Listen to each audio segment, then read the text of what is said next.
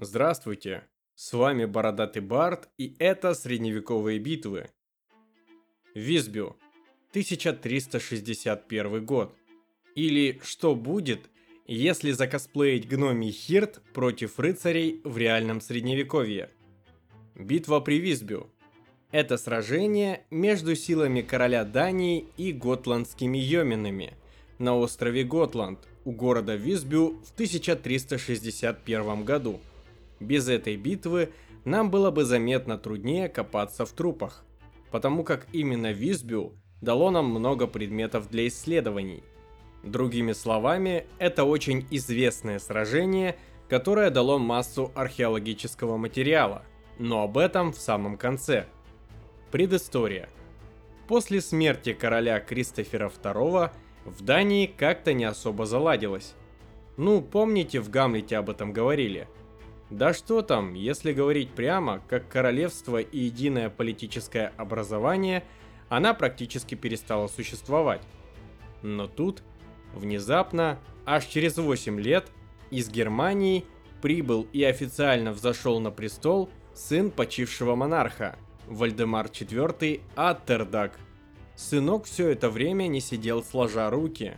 Прекрасно понимая, что в датском королевстве что-то неладно, Трон занять не спешил, а отирался у тронов сильных мира сего. Благо, что многие были еще и родственниками. Заручаясь поддержкой, баблом, сколачивая преданный отряд.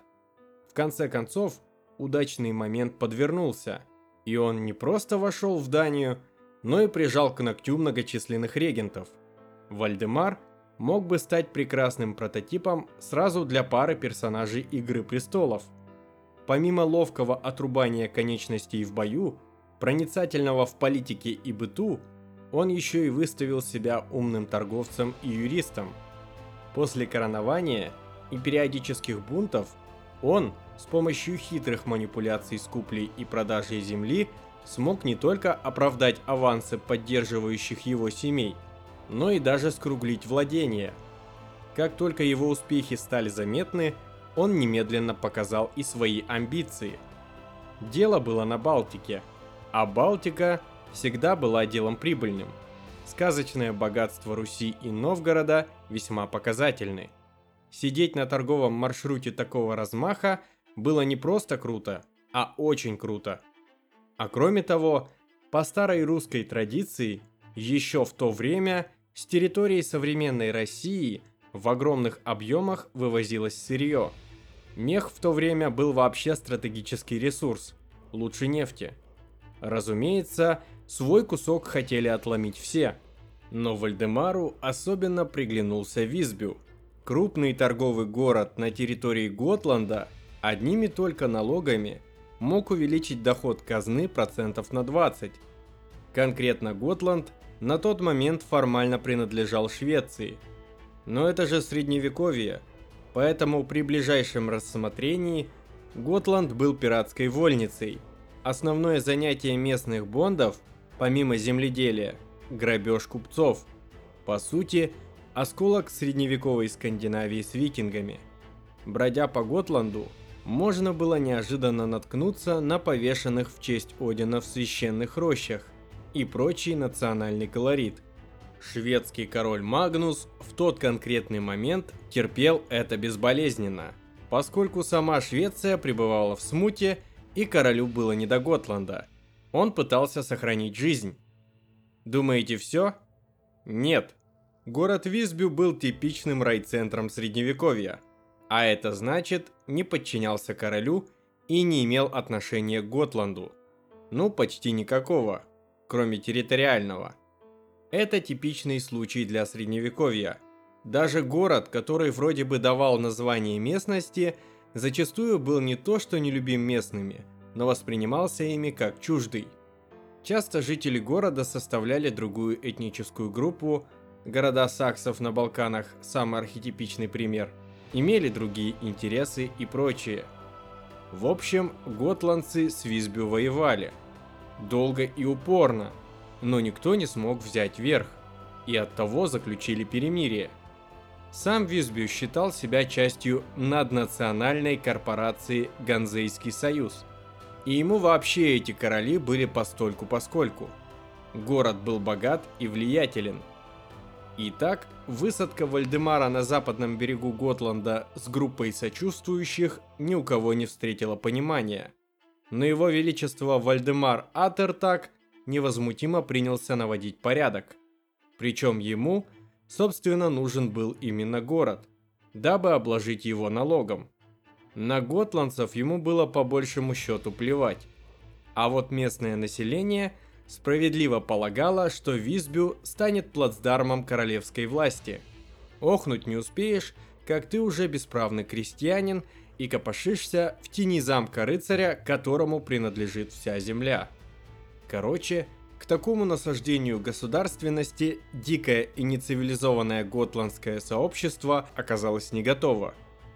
Отсюда и конфликт. Готландцы были раритетом раннесредневекового типа общества. Ярлы и бонды, прекрасно сохранившиеся с времен викингов, не только почувствовали угрозу своему образу жизни, благосостоянию и здоровью – но и начали активно сопротивляться датской экспансии. Но тут-то и выяснилось, что Вальдемар и его рыцарское ополчение с наемной пехтурой были именно той силой, которая положила конец таким людям, как готландцы, почти на всей остальной части Европы. Короче, опыт готландцев показал, что рыцарское войско в антипартизанскую войну умеет, любит и практикует – Потомкам бравых викингов удалось слегка задержать движение Вальдемара к Висбю, но успехи были весьма сомнительны. Наконец, 27 июля, когда датские войска подошли к Висбю, их вышло встречать олдскульное скандинавское ополчение.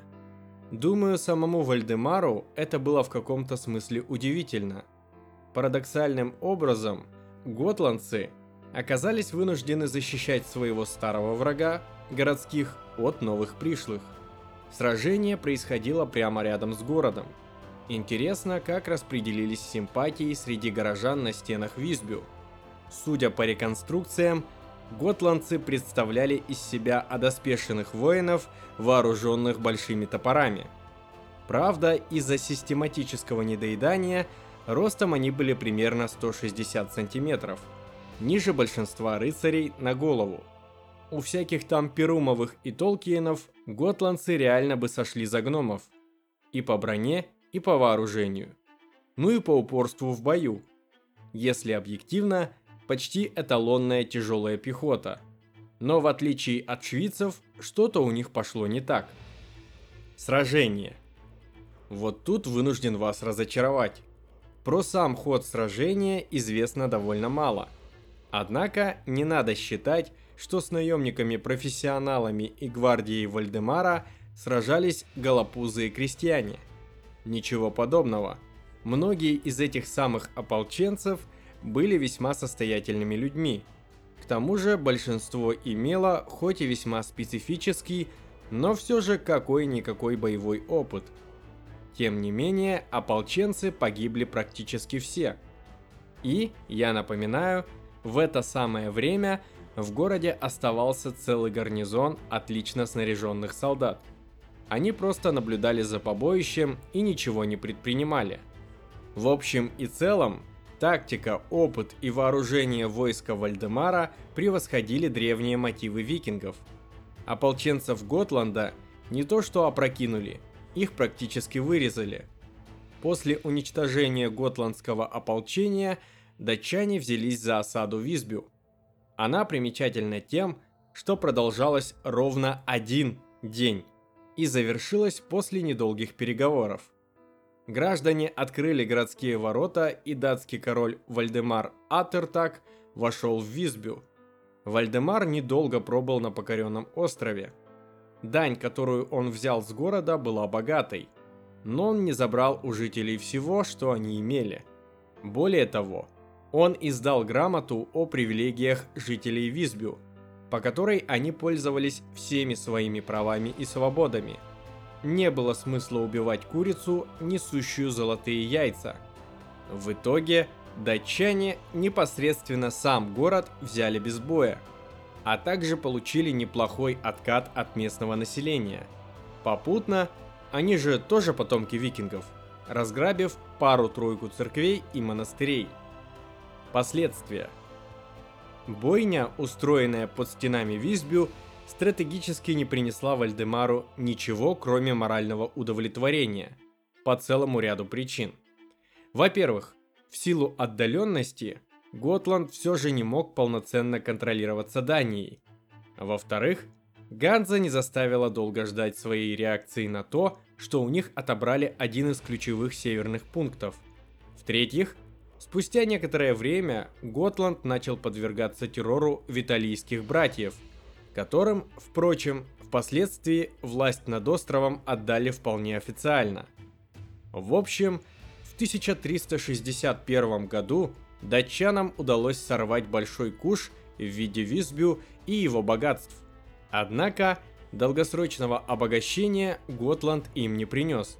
Потом была война с Ганзой, расцвет Балтийского пиратства, Стральзунский мир и многое другое – но это уже совсем другая история. Постойте, но что же стало причиной известности этого сражения? Все очень просто. Пока датчане веселились в городе, трупы ополченцев оставались лежать незакопанными и успели основательно испортиться. В силу этого их пришлось закапывать в чрезвычайной спешке. Об опасности эпидемии люди того времени знали не понаслышке – и закапывали зачастую даже толком не ограбленные трупы, прямо в доспехах. После обнаружения братской могилы готландских ополченцев археологи получили не просто богатый, а гигантский материал по доспехам того времени. Собственно, находки в Висбю до сих пор составляют 40% от всех примеров доспехов на этот период. Поэтому об этом сражении знает не только человек, изучающий 14 и 15 века, но и многие люди, даже не особо интересующиеся.